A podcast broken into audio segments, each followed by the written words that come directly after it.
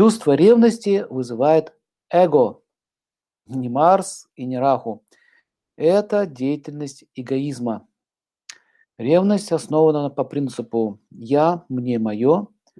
Это все принадлежит мне, это все мое, любовь должна принадлежать мне, все улыбки мои, смотреть никого не должен, смотреть только на меня, любить только меня, целовать только меня. Я, я и еще раз я.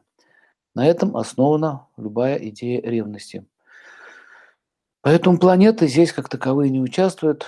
Но если, конечно, на почве ревности появляются уже какие-то там активные действия, мысли, там уже какие-то силы примерно подключаются. А, но такой вот вопрос. Поэтому избавляйтесь от этого качества. Ревностью вы ничего не добьетесь.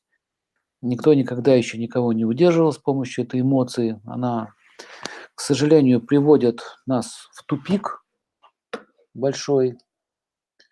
Вот этот тупик, к сожалению, вводит сознание в ступор,